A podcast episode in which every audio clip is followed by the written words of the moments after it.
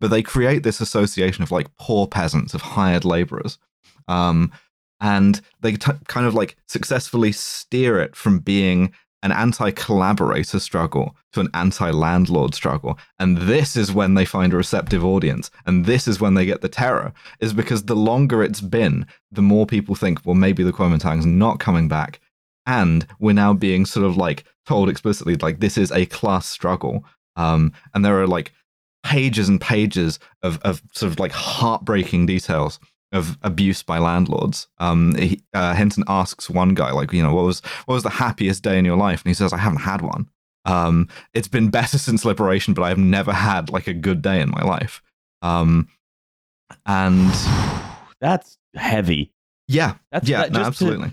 To, to to imagine the squandering uh, of a life like that is well, he he says like you could not ask someone about what it was like before uh, before the revolution without them crying. Um, and yeah, absolutely. So what of course happens is more struggle sessions, and the the chief landlords, the the priest as well, is like gone by this point. Uh, they've fled.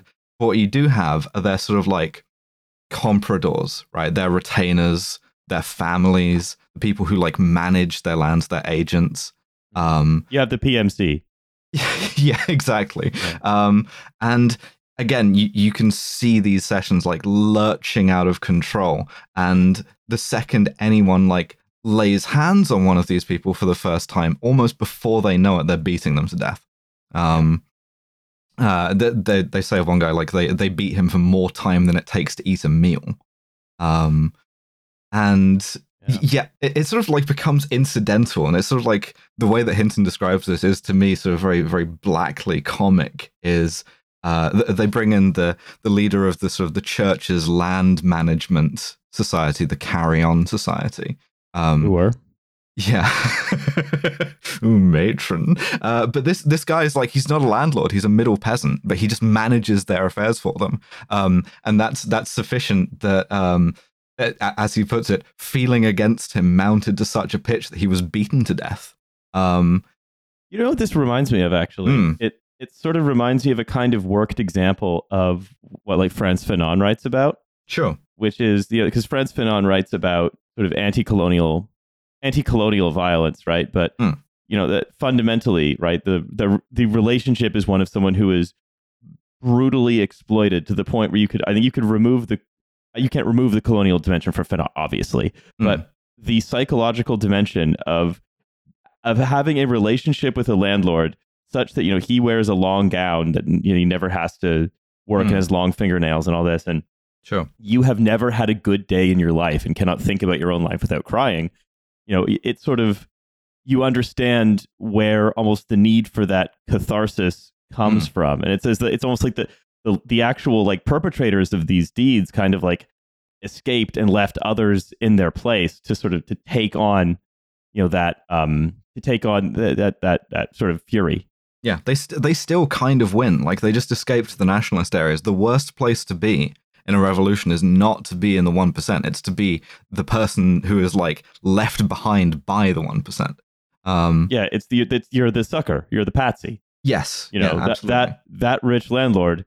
He's fine. He's like his grandson is now a manager at TSMC. Yeah, you know, pretty he's, much. he's fine. yeah. Um, but so uh, what they do next is uh, under the supervision of, of the Communist Party, which is still sort of like not really separable from the army at this point. They they they Fanshen, they have this meeting of redistribution where they take all of the the goods that they've sort of like seized from these people, um, which is a storehouse full of like suits of clothes and tools and mirrors and bowls and stuff.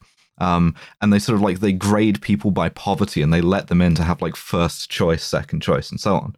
Um, Supermarket sweep or whatever the equivalent yeah, is in the UK. Yeah, basically. exactly. Uh, and uh, th- like the, the way that Hinton describes this is never since the world began had there been a day like this.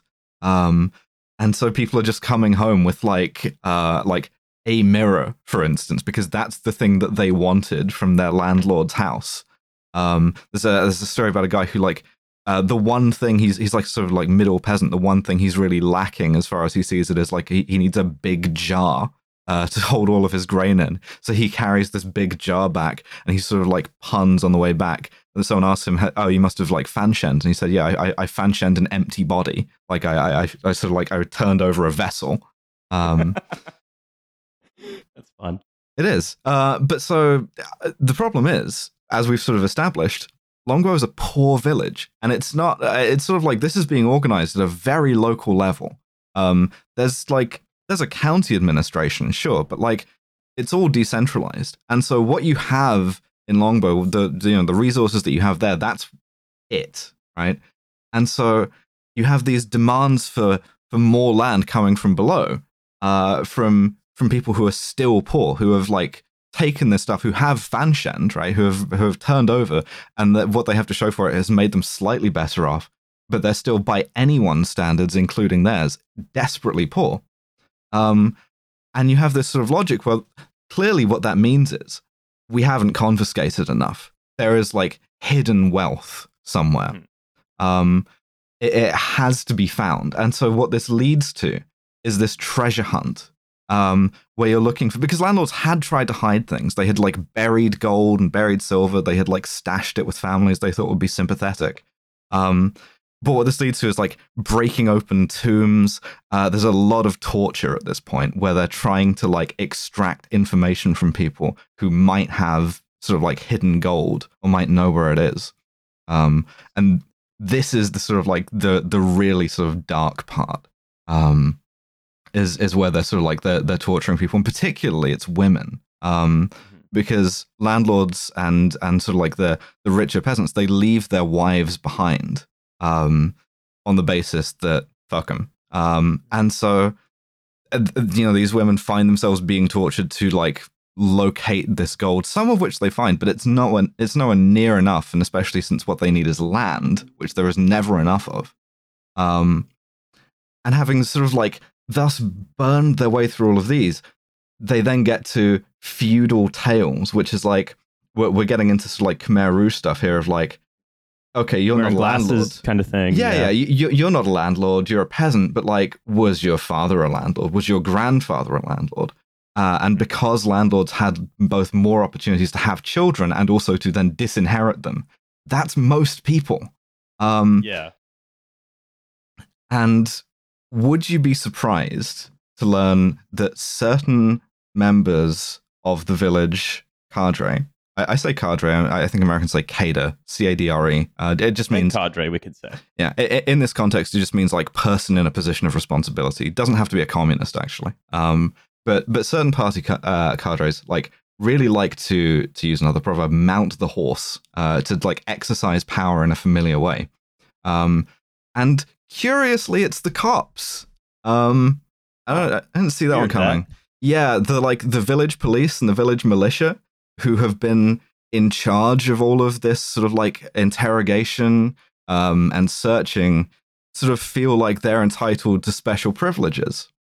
Um, mm-hmm. uh, in particular, we have this sort of like clique uh, formed around the deputy village had a guy called Wang Yulai, uh, who has a great line in this book, actually. I can discover enemy agents without even putting on my spectacles, Wang Yulai declaimed before a skeptical audience.